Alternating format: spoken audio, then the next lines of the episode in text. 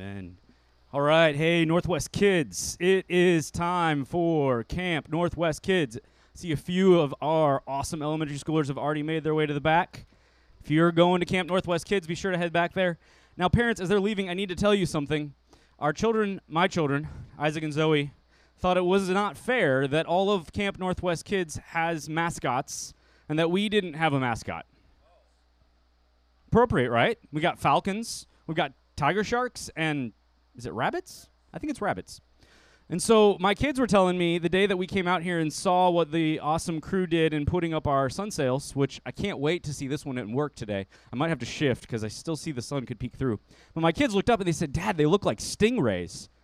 We think the parents go to Stingray Church. While we go to our Camp no- the Northwest themes, the adults are at Stingray Church. So as we drive by and come up to church every week and as we talk about things, my kids have been liking telling me that that, that they're kind of jealous that, that we get the stingrays and, and they just get tents. So I thought I should tell you that. I don't know if any of you parents knew this, uh, that your kids might also be giving us a mascot up here at, at, at Big Church. Um, and those of you that didn't know that our kids have mascots, we're, we're really embracing the camp theme. And we're, we're really going with it back there.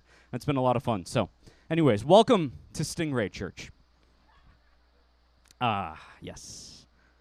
That was uh, that was not planned. That's just the transition to get those big kids out of here, and they're gonna go have a great time back in the field.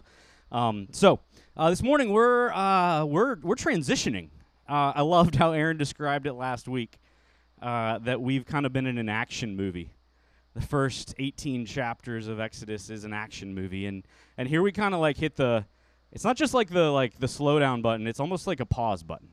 Um, and, and, we're going to pause for a while here in the law. And as, as Ryan brought up in a couple, a couple weeks ago and Aaron brought last week, um, we've been covering multiple chapters at a time. We've been working through this narrative. We've been seeing what God has done uh, to get us to where we are. And, and today we're, you might have noticed, like the, the Church Center app has like, it's got like three verses in there. And really we're going to focus in on just one of those verses. Um, you'll see that we're going to focus in today on Exodus chapter 20, verses 1 through 3, and specifically verse 3.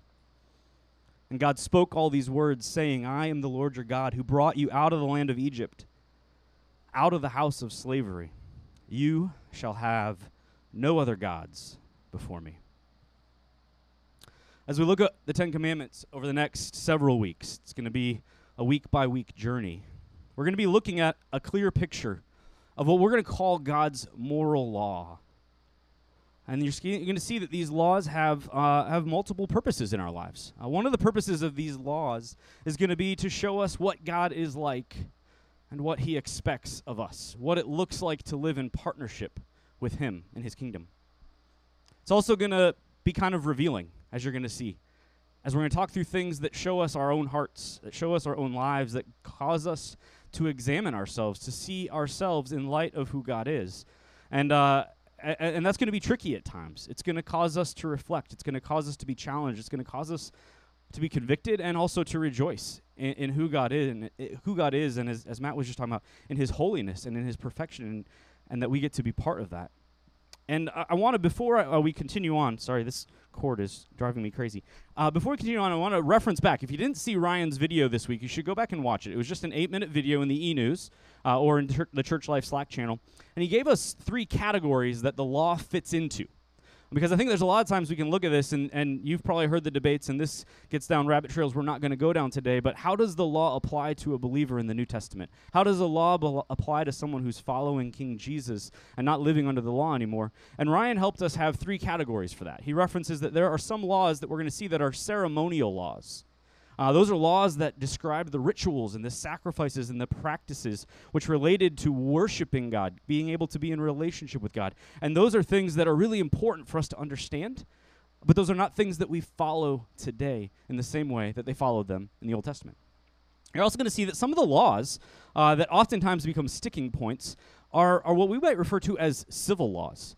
Uh, there are things that God put in the law because Israel was becoming its own nation. It was becoming its own kingdom. And so, in that, the law had to also govern that nation. That's why there's laws about the boundaries and the marking places. Those don't quite apply today. We have the town of Cary to do that for us, or the United States to do that for us. And those are things where those things don't all directly correlate to, to the law today. But the last piece of the law that we're going to see is that there are also laws that we would categorize as moral laws. And those are the laws that we actually see Jesus affirm in his teachings that still apply today. That those are the laws that are part of what it looks like to be in God's kingdom, to be part of his partnership with humanity. The moral laws govern what it looks like for us to live in that partnership. And they help us understand what it looks like to live with King Jesus. Jesus says in Matthew 22, uh, when asked, What is the greatest commandment? He's trying to be stumped, as oftentimes the teachers were trying to stump him and see what he's going to say. Which of these laws should you follow? Which one's the most important? He says, You shall love the Lord your God with your heart, with all your soul, with all your mind. And the second is like it you shall love your neighbor as yourself. On these two commandments depend all the law and the prophets. It's Matthew 22, 37. So today we're going to begin our journey starting to unpack what Jesus is talking about there. There's a lot in there. Uh, you could say that the Ten Commandments are summarized in that passage, and we're only going to begin to scratch the surface. And, and today we're going to start just with that first commandment, just with that simple statement You shall have no other gods before me. Now, if I took a survey and asked you guys to all tell me, hey, what is the first thought that comes to mind? Um, I, I have a suspicion that my first thought when I started thinking through what am I going to teach on? How is God moving in our church? What do I need to talk about today? Um, and, and you might have two reactions that, well, when we talk about the gods that we put before, before God, um, it's really simple. I do not worship at the altar of Baal. Therefore, I am holding up the first law. I'm good. I got it. Check. Move on. Um, that's not where we're going to go today. You might also look at it and say, I'm good. But oh boy, that person over there, I know the God they serve. Mm, have you seen their Facebook posts? Oh, man. I know their God. It's not my God. No, no, no, no, no. If I'm honest, I thought maybe that second point was where today's message would go. Let's talk about the gods we see around us. Let's think about the things that we see around us that become points of fighting and points of conflict and points of worship in our culture, in our nation, in the world. I thought maybe today was going to be this rallying cry of what we see in culture that we need to fight against. Anticipated we could we could challenge individualism and we could challenge nationalism and we could challenge eating too muchism and whatever else comes to mind when we think about those things that other people worship before God or add to their worship of God. But I didn't have peace that that's where God wanted me to go today. Um, and as God would have it, as He often does, probably works this way in your life sometimes that you just you just know I'm not. That's not something's not something's off. And so I needed to do some plank work. Matthew 7 says, Why do you see the speck in your brother's eye, but don't notice the log in your own eye? How can you say to your brother, Let me take that speck out of your eye? Let me tell you about that thing over there that you're doing when there's a log in your own? You hypocrite. First take the log out of your own eye, then see clearly to take the speck out of your brother's eye. So I asked God, okay, take a step back. What is my plank? What is that log in my eye? What are you saying before you can challenge or before as a church you go challenge that? What is what is the thing you're worshiping that that's that's coming before God? And and I'm doing kind of an inventory and thinking through it and nothing comes to mind at first, but I just not there yet. I'm just I'm I'm struggling. I'm thinking, man, I'm excited. This is great. You know, God's to do something and then he's just saying, "No, not yet." And and as I'm journaling and I'm reading and I have very amazing godly input from others in my life, friends, colleagues, my wife, some of you. I, I began to hone in on something. Um, began to process in a sort of a Psalm 139 sort of way. Search me, O God, know my heart. Try and know my thoughts. See if there's a grievous way in me, and lead me in the way of everlasting. And God began to clarify in me not looking at, okay, how does my God or the thing that I'm adding to God compare to everybody else around me, but just asking myself the question God, what, am I letting me letting rule my life today? Began asking the question, God, what what is dividing my heart from being singularly focused on you? And it started with an observation in my in my journaling and in my prayers and in the, the passages of scripture I've been running to regularly for comfort or for reassurance. And I've noticed I've been experiencing a lot of anxiety lately. I've been experiencing an unsettled peace uh, or lack of peace. I've been experiencing, if I'm honest, a lot of fear. And as I began digging through those layers of, all right, God, what am I fearful of? Am I fearful? Am I fearful of the pandemic, or am I fearful of my kids and what school decision's best? No, no, that's not really it. And I'm asking God, what what is what is at the root of this? What is what is causing this anxiety? What is causing this lack of peace? And I realized I've been making an idol, I've been making a God out of perfection. Now, not an OCD like perfection. I don't walk out here every day from my office and get the, the hand sanitizer from the tree and walk back in and walk back out. It's it's not that, or it's not a hey things have to look a certain way. If you come into my office, you'll see piles. I live in piles, organized piles, but they're still piles. Uh, I don't think most days it's a controlling type of perfection that I want my kids to look a certain way. I love my kids. They're amazing. They're also children. They make mistakes. Our house is never as clean as Shannon and I would like it to be. It's not a perfection that comes out in that way. It's it's kind of a different sort of perfection. Uh, maybe it'd be better described as kind of an I- a combination of an idol or a god of of success, approval, achievement, and and being right not a I'm going to argue with you till I'm right, but just I want to know I was right. I did the right thing. I have the approval of of you or whomever. Maybe the approval of Twitter or a bunch of likes or whatever. It, it's kind of a strange sort of idol. Uh, it's a strange God that uh, can't really be quantified by looking at my bank account. Uh, you'd see other things that can creep in, and God can kind of make more important in my life if you did that. Um, it's not a I'm looking to achieve success because I need that Lamborghini I saw drive down the road literally yesterday. Um, it's not that kind of idol. It's not that kind of God. Um, it, it, also can't necessarily be quantified by looking at my calendar. Because uh, if you looked at my calendar, you'd probably say, David, man, you're spending your time pretty well. Although, if you could calendar my thoughts, or you could calendar how late I stay up at night reading this or that or the other thing to try to come up with the answer or the solution to this, maybe that would be more revealing than I'd like it to be. In many ways, my idol of perfection, or this idol of achievement, maybe even a, a hint of, of, of people pleasing, is, is a pretty dangerous idol. And, and I want you to know why it's a dangerous idol, because I think it's an idol that if I asked any of you, other than maybe my wife or a couple really close friends, you probably would never call it out in me. It's a God that I can serve that's not obvious. It's a God that I can serve that I can actually kind of get away with worshiping at the God of achievement or success or perfection or having the right solution or being the guy with the answers because it's a it's kind of a God that's actually celebrated. It's kind of like I heard once uh, a pastor said, you know, all the Ten Commandments, we actually have like laws about. A lot of these things are things we don't really disagree about, except for one of them that Sabbath law. Have you ever thought about how we reward workaholism? We reward overachievement. We reward the person that goes, goes, goes, goes, goes. But God says you should rest. My idol's kind of like that.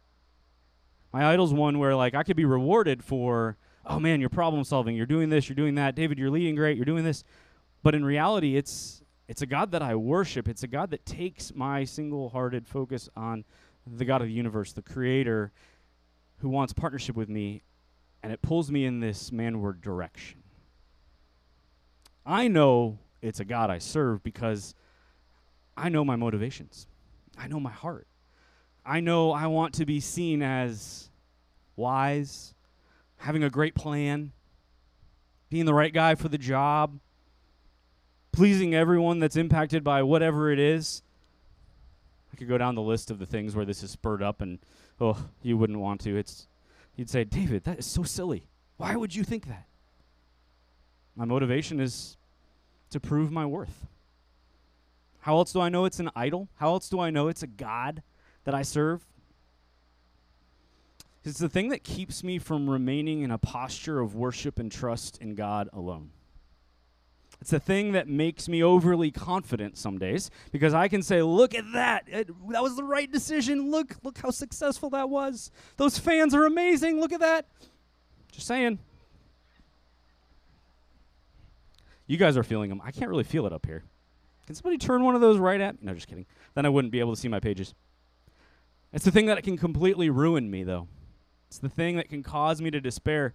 It was so dumb. Why didn't I think of that? Why? Why, God? Why did I do that? And when I feel that idol, it's the thing that causes me then to have other things come up, other sins pop up in my life. That's that's the thing about these worshiping other gods is they, they never have just one thing. They always pop up in other ways. It pops up in shortness towards my wife or my kids. It pops up in maybe a lack of empathy or understanding in a conversation I'm having with a friend that needs an ear, not a solution. Doesn't need me to be right, doesn't need me to have the answer, needs me to just be present. I ask myself the question, what what am I losing sleep at night over? What is making me angry? What makes me sad? What do I daydream about? What do I have nightmares about? And all these things kind of bring me back that I have made a God out of perfection and achievement and approval. And one more piece that makes it really, really tricky is that Satan twists this up in me.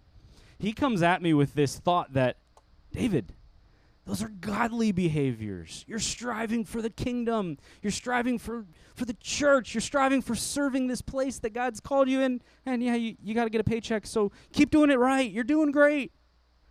My idol of perfection and achievement and approval is tied up in my work here, my, tied up in my identity in a way that it gets really confusing and it gets really twisted up. It becomes that my work as a pastor, as a follower of Jesus, is actually something that can become not a good thing. I knew my heart was divided when I read Paul's words in 1 Corinthians chapter 1 verses 27 to 31. And I took this as a pretty stinging rebuke. But God chose what is foolish in the world to shame the wise. God chose what is weak in the world to shame the strong. God chose what is low and despised in the world, even things that are not, to bring to nothing things that are, so that no human being might boast in the presence of God. And because of him, you are in Christ Jesus. He became wisdom from God, righteousness and sanctification and redemption, so that as it is written, let the one who boasts boast in the Lord. Paul continues on in 1 Corinthians 2 and says, When I came to you, brothers, I did not come proclaiming to you testimony of God with lofty speech or wisdom. I decided to know nothing among you except Jesus Christ and Him crucified. I was with you in weakness and in fear and in trembling. My speech and my message were not in plausible words of wisdom, but in demonstration of the power and the Spirit, so that your might might not rest in the wisdom of men, but in the power of God.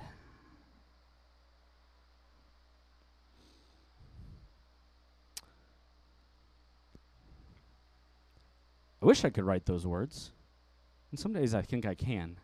But there's other days that that's not the way I would write it. And when God told us we were to have no other gods before him, he was calling us to a faithful allegiance to him and him alone. He was calling us to a single mindedness. He was calling us to see him as king and only him. He was calling us to ask ourselves what is ruling my life today? Is Jesus really king? I struggle to keep God on the throne in my daily life. How about you? I can give lip service to King Jesus. I can tell you what I believe about who he is, what he's done. But I'm also trying really hard to prove myself to people around me. Because in the end, I think sometimes I'm still doing battle with that instinct that I need to prove myself to God. I want to echo Paul's words that I decided to know nothing among you except Jesus Christ and Him crucified. But if you looked at my heart, I also want you to see me, David Amon, the guy with the answer. I want to be so confident in what God is doing that I can claim that I'm here in weakness and fear and trembling. My hands are shaking, but that's coffee. I want to know that I am not bringing any wisdom, but simply demonstrating the Spirit's work. I also really want approval. I desire affirmation. I want to know that my instincts were right, my strategy was on point, and my ways were the right ways. I struggle with the reality I might be wrong. What if I fail? What if I made a mistake? So that's my confession this morning. I I have a divided heart. I want to worship King Jesus only. But I've lately struggled with the God of perfection and performance and approval ahead of being simply found faithful to Jesus. What about you? Is your heart divided today? Do you claim Christ and then run to that other thing that brings you momentary joy and comfort, satisfaction, affirmation? Why do we run to these gods? It's really complicated. It's also simple. We run to gods we can see. We're going to see that right after the Ten Commandments, where this idol, this golden calf, is being built. Because even though they're getting ready to get a message from God, the people of Israel just want to see God. Many times we also want a God we can control. Our idols are oftentimes tangible, at least more tangible than God feels in the moment. Often they feel good, they bring us joy or comfort. Maybe they boost our pride. Maybe it's a physical fulfillment, maybe it's an emotional fulfillment, but in reality, our idols are, are often good things because they're created by the Creator. They're good things He gave us, but then they divide our hearts and they cause us to strive for control and they strive to we take them and we replace God with this other good thing that becomes an ultimate thing, that becomes the thing we worship. And then we find ourselves in the same place the people of Israel did. The people of Israel, let's let's back up. Let's get back into the story here for a minute. People of Israel had literally just watched God perform miracle after miracle through Moses. They had watched the gods of Egypt be torn apart by these plagues. Ryan did a great job of walking us through that a few weeks ago. They had this epic trek through the parted Red Sea, like unfathomable. I, I, it's just crazy. They had the daily provision literally on their doorstep. Like you just walk outside, go get your food, take enough on the Sabbath day, don't worry about it. Literally unbelievable thing after unbelievable thing. So why on earth do they need this reminder? They're literally coming out of this, coming to a mountain. God's thundering. There's like all this craziness. It's like, oh my word, we are definitely at the feet of God right now. This is crazy. I like this action movie that Aaron talked about, it's like, man, Prince of Egypt doesn't do it justice. Nothing does it justice to what this must have been like. And yet God says first to them, don't worship any other gods besides me. I can sometimes find myself sitting back and thinking, those foolish Israelites, what in the world were they thinking? I cannot believe they could not trust God after walking out their door. God provides for them. They walked through the sea. They everything happened for them. God did all this. He didn't even ask anything of them. He didn't give them the commands first and say, hey, can you abide by these? Okay, now I'll save you. He did that first. But then I then I think about it and I realize my divided allegiance, the place I go to worship, the the things that take my heart and my life and divide it from God, they might they might look different, but they come from a similar place.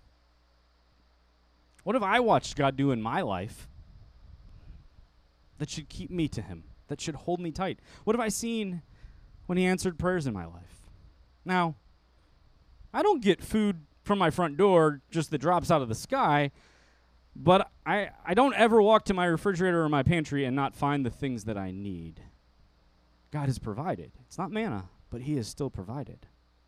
Even when God showed up right in front of the Israelites, they grumbled. Even when God did miracle after miracle, and ask nothing of them in return until later giving them, hey, okay, now you're part of my kingdom. Come, come walk with me, live with me. They still turn back to idolatry. When God placed Adam and Eve in the garden, surrounded literally by every perfect thing, literally walking with God, literally, they tried to still go their own way. It wasn't enough to be made in the image of God, to be called into partnership with Him. They wanted to be God. We want to be God. We want control. And sometimes kind of don't like God's way of doing things. Sometimes God's ways are super, super confusing. Sometimes his ways are super uncomfortable and really, really slow. And sometimes they're downright painful. And God knows our heart is going to be to go astray. And so in Exodus 20, as God lays out these commands for his people, these conditions of his partnership with him in this new place he's taking them, it's no surprise then that he starts with his command don't put anything before me. Don't do it. It doesn't work out. He knows the condition of their hearts. He knows he's going to regularly need to remind them to trust in him. And he proves that he proves first that he's worthy of trust by being faithful and merciful and generous and then saying, Now worship me. Now stick with me. Don't stray from me. Here's what it looks like. I told Abraham this was going to happen. Don't you see? It's happening right here, right now. We're going to continue to see in this journey through Exodus, God's people still have a hard time sticking with him, just like we do. Jesus talked about this a lot. Specifically, as it relates to money, Jesus tells the crowd in the Sermon on the Mount No one can serve two masters. He'll either hate the one and love the other, or be devoted to the one and despise the other. You cannot serve God and money. We're really good at finding earthly masters to serve. And most masters don't really look like a master or an idol or a god when it starts out. They actually don't advertise to us, I'm going to ruin your life. You think I'll make you happy, but you just wait. This job will eat you alive, ruin your wife and kids. This app will cause you to suffer from a horrible disease called FOMO, and that will literally cause you to lose sleep, lose your sanity, and maybe even lose your friends. I wish we got those warnings on these things. It would be so nice, wouldn't it?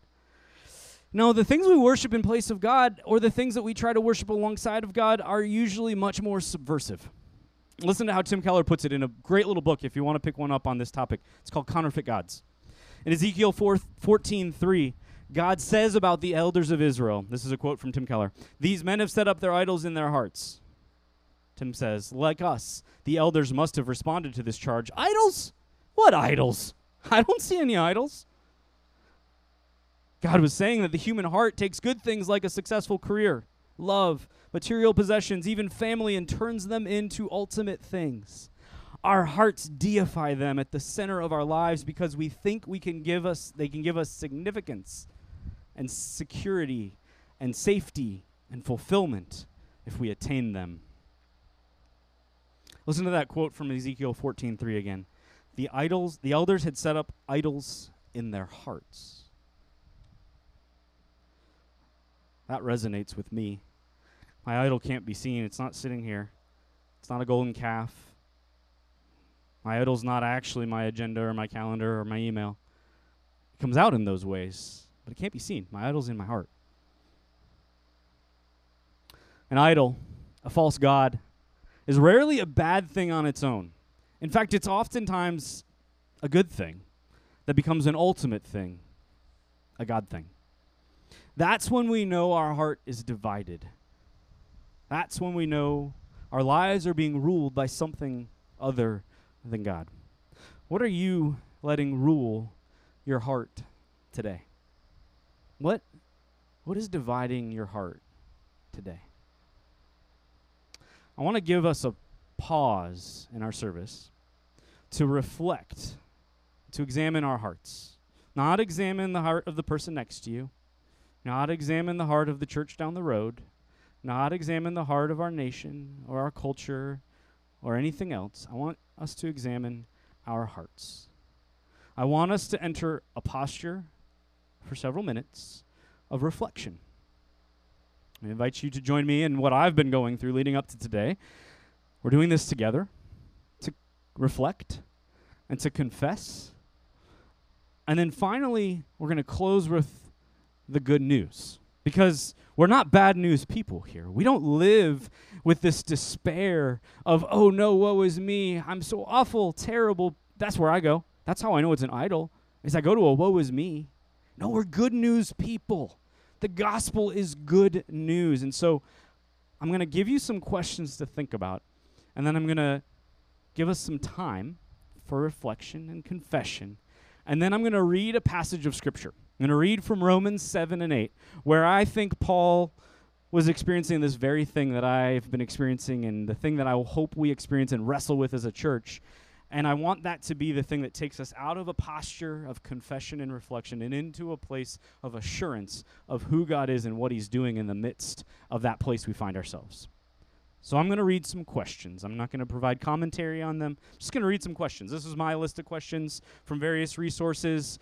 Um, and then I'm going to just kind of close that out. And then I'm just going to, it's going to be quiet.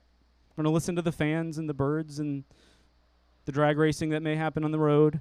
But we're going to rest and we're just going to be quiet. We're going to confess and we're going to reflect. And then after several minutes, I'm going to interrupt. I'm going to just go straight into Romans 7. We're going to use that as our time to remind ourselves of who God is in the midst of us putting other things before Him. Some questions to consider. What do you daydream about? If we opened your internet browser, how do you spend your time? What would your credit card statement tell us is more important, most important to you? How do you view politics and your role as a Christ follower living in this country? Has a political or ideological identity other than faithfully following Jesus taken first place? What makes you angry? What makes you despondent? What gets you most excited? Has a career goal taken over too much of your life? Is it hurting your marriage or your kids or even your priority for being on mission with God? What if you asked your coworker or your spouse or your kids or your best friend these questions about yourself? And what if they were truly honest? What would they say matters most to you? Not in word, but in how you live your life. Some of the things you may discover as you ponder these things might be really, really good things that are just good and important things. They may be biblical things, but some of those answers may lead you to realize the ultimate things that have become our gods. They become the thing that distracts us from the one true God, from walking daily with King Jesus. They become the rulers of our hearts. So let's spend time reflecting and confessing before King Jesus.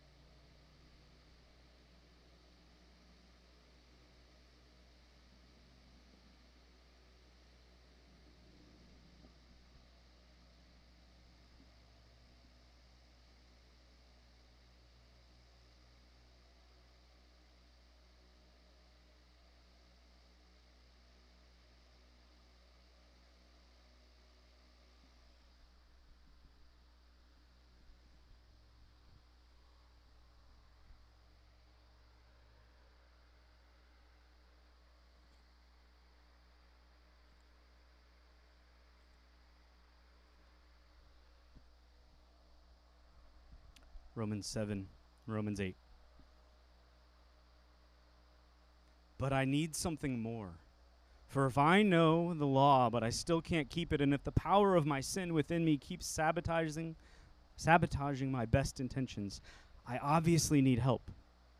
I realize I don't have what it takes. I can will it, but I can't do it. I decide to do good, but I don't really do it. I decide not to do bad, and then I do it anyway. My decisions, such as they are, don't result in actions. Something has gone wrong deep within me and gets the better of me every time. It happens so regularly it's predictable. The moment I decide to do good, sin is there to trip me up. I truly delight in God's commands, but it's a pretty obvious it's pretty obvious that not all of me joins in that delight. Parts of me covertly rebel, and just when I least expect it, they take charge. I've tried everything and nothing helps.